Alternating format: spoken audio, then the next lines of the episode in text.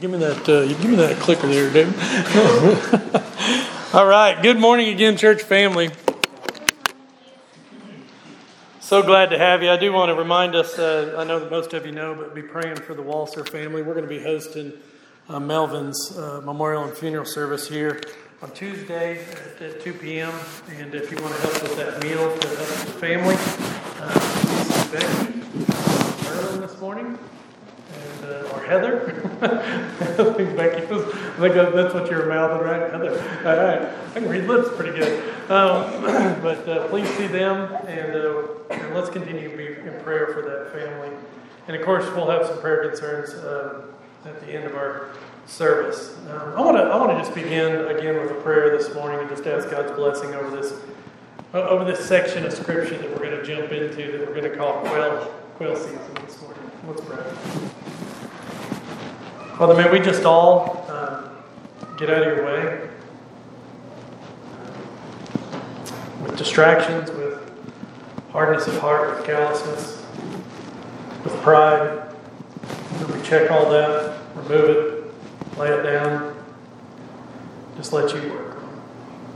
Help us to see how good you are today. Help us to see who you are more clearly. Let us walk in that truth as we leave this place this morning. In the name of Jesus, we pray. Amen. Well, typically, I don't even think about birthdays anymore, right? You get over 40 and you don't really think about it. But this year, for some reason, I, in less than a month or so, I turned 46 years old. And, I, and for some reason, that's in my head. I, I think probably most of all because it's the backside that I'm on the way towards 50 now. And that, I don't know what's the deal with that. We'll have to maybe go see a therapist about all that over the next four years. But I was thinking about that this week, and I ran across this article that gave me a little early birthday present. The, the, the headline of the article was this Unhappiness peaks at 47 years old. Right? It was a study done of over 132 different countries in which the, the researcher and author of this very big article discovered that most people peak in their unhappiness right around 47 and a half to 48 years old. So I took this as a 45 year old, almost 46 year old, as good news because sometimes I feel pretty miserable. And I'm like, well, maybe that's about all to turn around, right? So I want you to know this today that if you're that if you're in your 40s, hang in there, right? Right? If you're in your 20s and 30s and you're and you're miserable already, Really hang in there. And if you're in your 50s, 60s, 70s, or 80s and you're still miserable, I don't know what to tell you. Right? Oh, you know, happy birthday to me, I guess. I don't know, in a, in a, in a few years. Now, it's no surprise to us that, that we as humans can be quite unhappy people. Misery loves company. Life and circumstances have a way of piling up on us. Health, and finances and stress and work. And even the season of the year can pull us down. Summer gets me every year. I am not a summer hot weather person. Now, some of us hide this misery well, others not so much. But sometimes, even I think misery can be pretty enjoyable. It can be funny, right? Take, take for instance, some Amazon reviews. I want to read you guys here. I left them up on my row here. But if you've ever read Amazon reviews, some of the misery that people, I think, comedians write here, this one's pretty good that they share on here. This one's for some scissors that this lady Kelly gave a five star review to, and you've probably already read it, but it says, What can you say about scissors? They're scissors. You put one blade on either side of something you wish to cut, squeeze, and the handles come together, and it cuts. Super sharp, too. They cut almost as precisely as my father's comments about my career path. That's sharing a little misery, right? Now, this one's strange. This is a uh, UFO detector that I guess you can buy uh, along with your foil hat on, on Amazon. And uh, it says one star is too much for this product, UFO detector. It says, I don't know if this is a scam or if mine was broken, but it doesn't work. I'm still getting abducted by UFOs on a day on a regular basis. And then this was the great, this is one of the greatest reviews ever from a children's book that's called Where is Baby's Belly Button? And this one's a little long, but it's worth the read here. Uh, you can't see if you can't read the fine print. It says, "Do not buy this book. You can see the ending right on the cover." and then it goes on to say this: This book is completely misleading. The entire plot revolves around finding baby's belly button. The title makes that much clearer from the beginning. However, I was disappointed because there is no mystery, there is no twist. Baby's belly button is right where it's supposed to be, on ba- baby's stomach right where it clearly shows you on the cover of the book. This plot is a complete mess as a result of its reliance on the mystery of where the belly button is. Everything falls apart the second you realize that the belly button was in plain sight all along. There is no conflict, no character development, and there's scarcely any plot. Whoever wrote this book must be in serious error in judgment, because you would have to be an infant not to immediately understand where baby's belly button is. This is one of the worst pieces of literature I have ever purchased. oh, now that's funny. That's pretty good. Now, I don't know who has time to write those kind of comedic reviews on Amazon, but I would like to be friends with those people. That would be great. Now, on a more serious note, we do know that there are difficult times. And there's times that we feel seasons of discontent. And on a more serious note, we remember this guy, Robin Williams. This guy who on the outside was one of the most seemingly most joyful and funny people on the planet. He brought us laughter, and he had this talent on so many different levels to act and to, and to laugh, and he had this smile. But yet, as we found out after his suicide, he was a deep well of despair. A lot of people have written about Robin Williams since his death, and they have said that he is an archetype for our culture. This world that we live in, where 65% of us struggle with anxiety and depression, a world where we continually just turn our hearts towards these low doses of dopamine that we get by using our thumb like this to scroll. It's a world where most of us can feel this low grade level of constant dissatisfaction. And this morning, I want to not begin that way to make us feel down, but to remind us that we do struggle with a lack of content. Have you felt it? I'm sure you have that unease, the dissatisfaction you feel with yourself and with others, or with goals that you've never met, or with your family, or with relationships, and even with here. Our relationship with God and with Christians and with the church. The Bible has a word for that. It's called the wilderness. It's called the desert. It's that in between space between where we are and where we want to be. And our text this morning takes us into the wilderness. The people of Israel has, have camped out at Mount Sinai for a year. And now God is leading them to the promised land. But between Sinai and the promised land is a desert. And along the way, that attitude of discontent starts to settle in and then slowly rise up.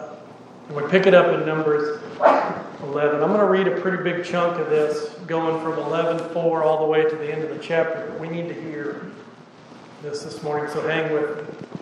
Here's what happens, starting in verse 4. The rabble with them began to crave other food. And again, the Israelites started wailing and said, If only we had meat to eat. We remember the fish we ate in Egypt at no cost, also the cucumbers, melons, leeks, onions, and garlic. But now we have lost our appetite. We never see anything but manna.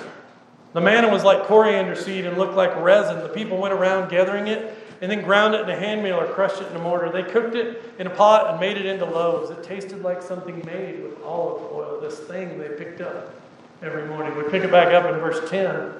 Moses heard the people of every family wailing at the entrance of their tents. The Lord became exceedingly angry, and Moses was troubled. He asked the Lord in response to their desire for food, for meat. He said, Why have you brought this trouble on your servant? What have I done to displease you so that you put the burden of all these people on me? God's response we pick up in verse 18 to their desire for something other than manna to eat. He says, Tell the people, consecrate yourselves in preparation for tomorrow when you'll eat meat. The Lord heard you when you wailed. If only we had meat to eat. We were better off in Egypt. Now the Lord will give you meat, and you will eat it. You will not only eat it for just one day, or two days, or five, ten, or twenty days, but for a whole month until it comes out of your nostrils and you loathe it because you have rejected the Lord who is among you and have wailed before him, saying, Why did we ever leave Egypt? And then the chapter almost ends here in verse 31 with this miracle of meat. Now, wind came out from the Lord and drove quail in from the sea. It scattered them up two cubits deep, which is around 30 to 36 inches around the camp. As far as a day's walk in any direction, all that day and night and all the next day, all the people went out and gathered quail. No one gathered less than 10 omers. Then they spread out them out all around the camp. Now, thanks for following along with that. Um, there's plenty here in the text for us to talk about this morning, but the main thread and the main idea of this part of the book of Numbers centers around dissatisfaction, around discontent, the way things are. We always seem to have something to say about the way things are, but complaint and gripe exist in the absence of gratitude. The people have stopped being grateful for manna, so what rises up in them is complaint and gripe. Now, this passage is great. There's so much here, but it really comes alive when we discover that this is not the first time that the people have cried out for me. Numbers 11 has a sister passage back in the book of Exodus. And Numbers 11 is not a repeat of that story, telling the same story. It is a new story of them repeating their complaint. And I want you to see this on the screen, the difference. I hope you can see that. In Exodus 16, 1 through 35, you have the same exact story that you do in Numbers 11, 1 through 35. There's parallels. There's a leaving. In, Num- in Exodus, they, they depart from Elim. In Numbers 11, they set out from the mountain. In Exodus 16, they grumble. In Numbers 11, they grumble and complain. They long for food in both. They want meats. They talk about pots of meats that they had in Egypt. They talk about fish and garlic and leeks and all that that they used to have in Numbers. God, in Exodus, gives them the first manna. And then they also get quail in both passages. Now, it's hard to overlook the similarities that's going on, but where there is one little difference in the passages is where the actual message is. It's where, no pun intended, it's where the meat of the passage is. Because the difference is, is that in Exodus, when they cry out for food, they have nothing. But in Numbers, when they cry out for food, they have nothing but manna. God has done this before, and they are acting as if he can't do it again. This isn't their first quail season. Now, this type of cycle of discontent and dissatisfaction is asking the question what happens when the new car smell wears off? What happens when those new clothes you thought would make you feel good about yourself have already been worn? You see this. In fact, it comes out in Exodus and Numbers very clearly when you track how the people felt about this gift of manna. Exodus 16:31 says this is when manna appears for the first time. The people of Israel called the bread manna, which means it's a great Hebrew word. It means what is it? it's a we found this stuff. What is it? Right? It was white like coriander seed and tasted like wafers made with honey. Now, notice the difference here. When you get into Numbers 11, it tasted something like made with olive oil. What happened? Olive oil doesn't taste like honey. Go home and take a teaspoon of each today and see, see, what, see the difference, right? And then finally, in Numbers 21, look at this. This complaint comes up and they say, There is no bread, there is no water, and we detest this miserable food. You know what they're talking about? Manna. And the Hebrew word for miserable is tasteless. So, what you have in this section in Numbers that we've been in this week is the people getting free bread from heaven every day, rain down, falling like dew, appearing for them miraculously every morning over these years. And it goes from honey to olive oil to tasteless. And this, of course, highlights for us this morning two inconvenient truths, church family. And so when we become disconnected and dissatisfied, the first truth we know is that the sweetness of God can turn easily into bitterness. What was once pleasing and full and enough, and we'd say, God, that is amazing, that is awesome, over time, in the absence of gratitude, becomes bitterness. And if you've wondered why that is, that actually leads us to truth number two is that we're, we're leaky people. I've shown you all this before, but this is the way the humans work, right? God comes along. This is us, this is God. And He fills us with all this goodness and His presence and His Holy Spirit. It's poured out into us. But we don't stay filled, do we? We're leaky people. We start draining out. That one prayer that you prayed, that one moment, that, that retreat you were on, that camp you were on, it's not enough. Sometimes we barely leak, and other times we, we really, right? We pour, right?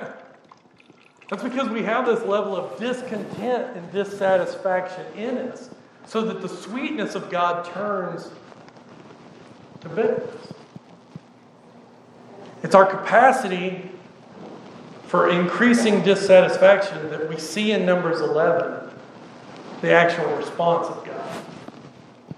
I don't know if y'all got a kick out of the response of God this week when we were reading it this morning or when you read it this past week.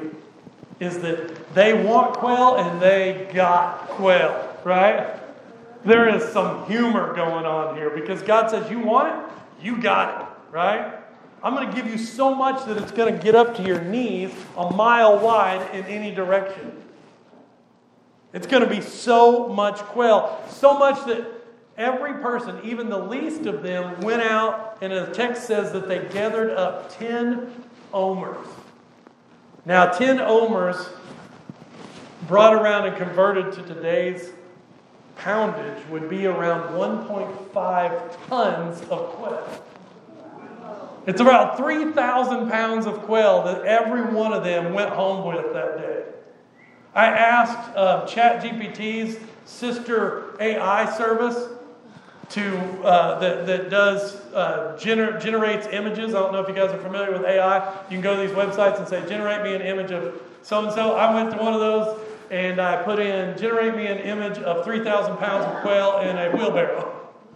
And I wish I could show you the, uh, I broke it, it didn't work. The AI was like, what? And it gave me one big quail head in a, in a, in a wheelbarrow. It looked really stupid, so I didn't download it. So I didn't give it to you this morning. But I, I wanted to get that picture of what would 3,000 pounds of quail look like.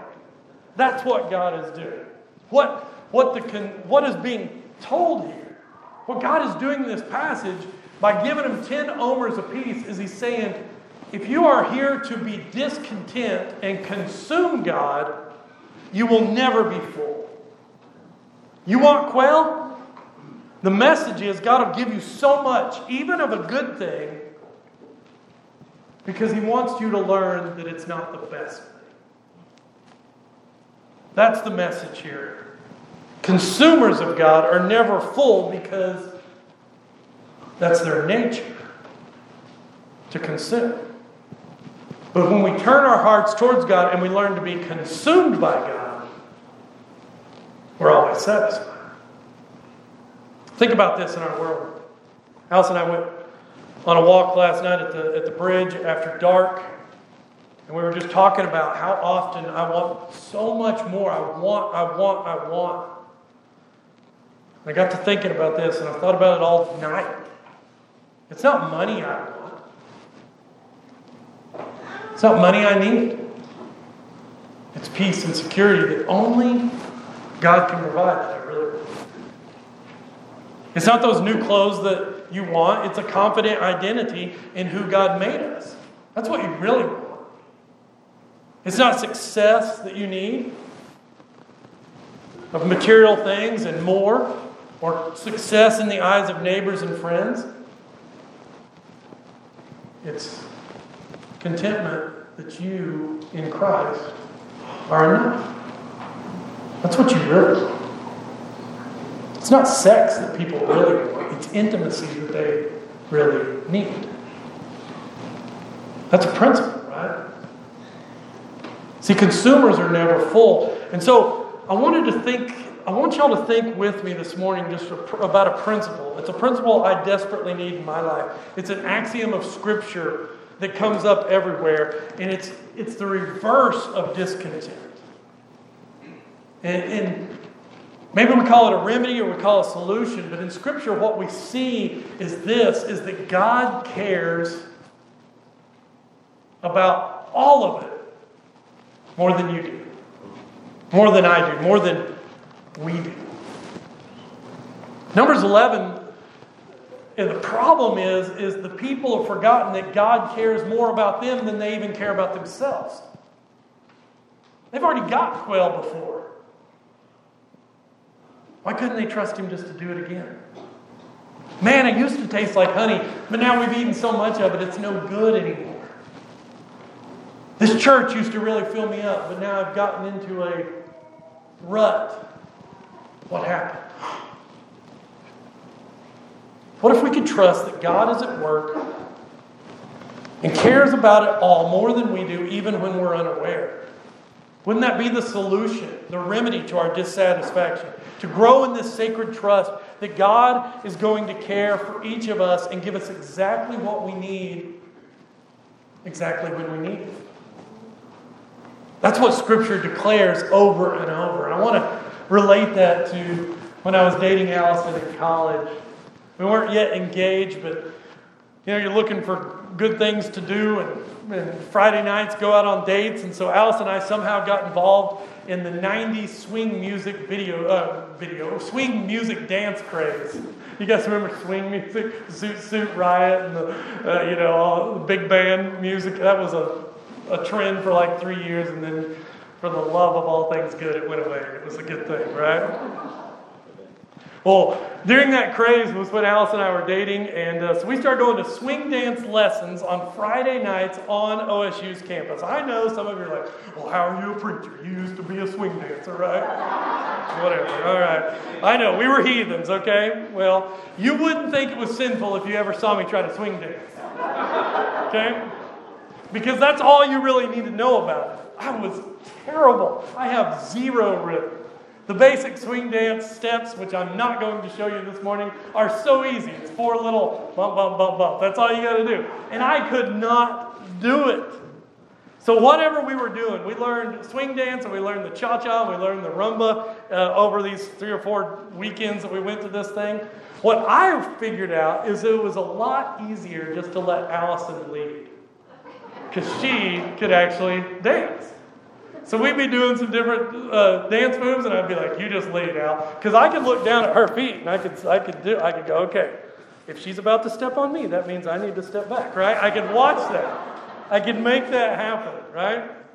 But that, of course, is not the way it was supposed to work.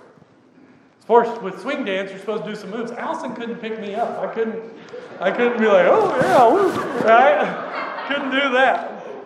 So, what I would do each week is I would try my best, I'd get out of rhythm. I was so grateful for a girlfriend at the time who later became my wife that would just laugh at me and she didn't dump me because she was like, well, he can't dance. Deal breaker, you know, she didn't do that. But we'd move on. I remember red faced every once in a while, the, the instructor would stop the music and go, Now, what was your name again? You need to do it this way. And I'd be like, It's Jake, right? But here's the mistake I made. And this relates back to what we're talking about God caring more than we do. See, dancing isn't really about who's in the lead.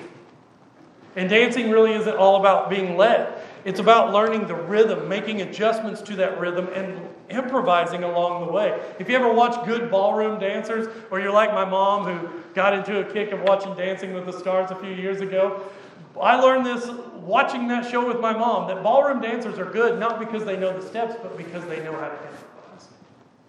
They know how to lead when they need to lead, but they also know how to be led. And see, that's the exact mistake I made we make with God. Our discontent is often connected to this great desire to always try and lead. Or, to put it in my terms, or with what's on the screen, it's this desire in us to think that I care about my life and I care about my family and I care about you and I care about this church more than God does, which is not true. It just isn't true. God cares about your marriage and He cares about your kids and He cares about your relationship with other people and He cares about your work and He cares about your future more than you do. So the pressure is off. If you don't believe me this morning, here's some scripture for that. Matthew 23. Jesus says, God longs to gather us like a hen protects her chicks.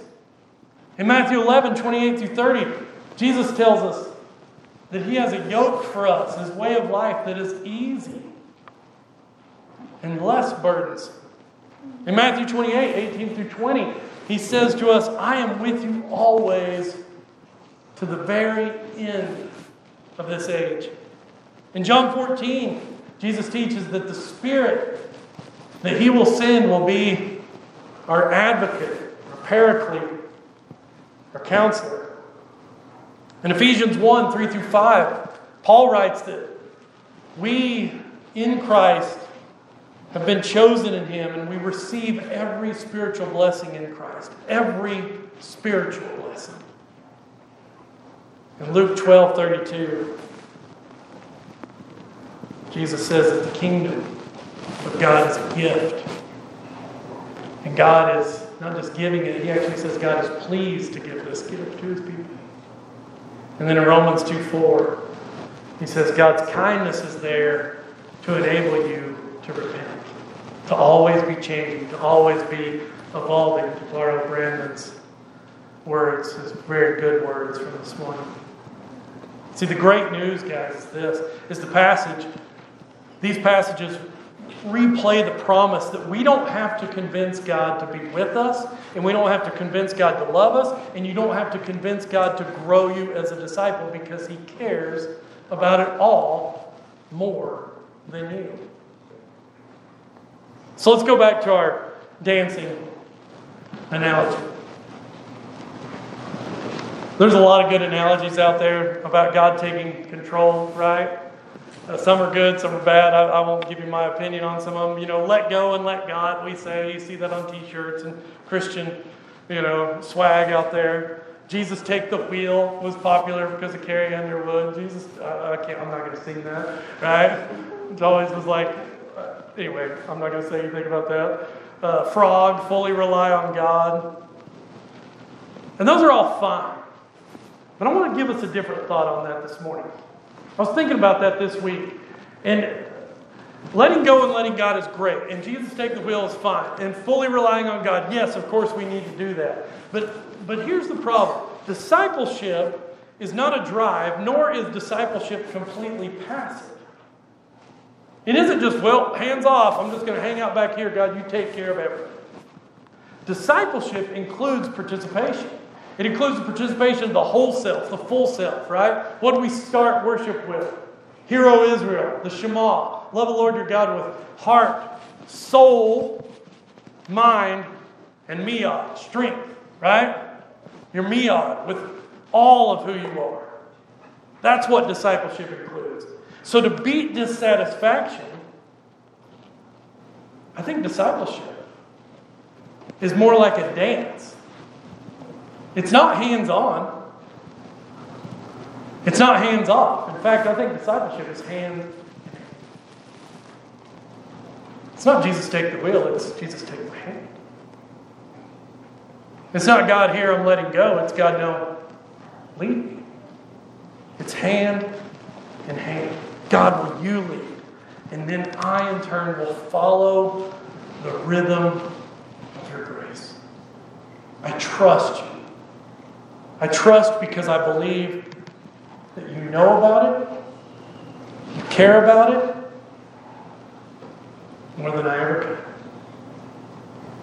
And that's what Israel forgot in the desert. Desert places are hard. If you've been in a liminal space in your faith or in your job or at home or in your marriage, in a transition in your life from junior high to high school or high school to college, you know those desert places are tough. But there's so much power found in simply saying to God, Take me by the hand. Discipleship is hand in hand. So we trust that God is doing something in every one of us. I trust that He's doing something in you. When I get frustrated with church work or frustrated with my own relationship with God or I get frustrated with where things are, it's not my job to figure it out. It's not my job to cry out and complain to God either. It's my job to trust that God cares more about it than even I do. And then follow Him wherever He would go.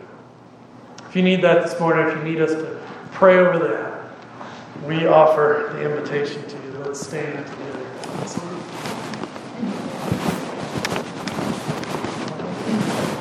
I care not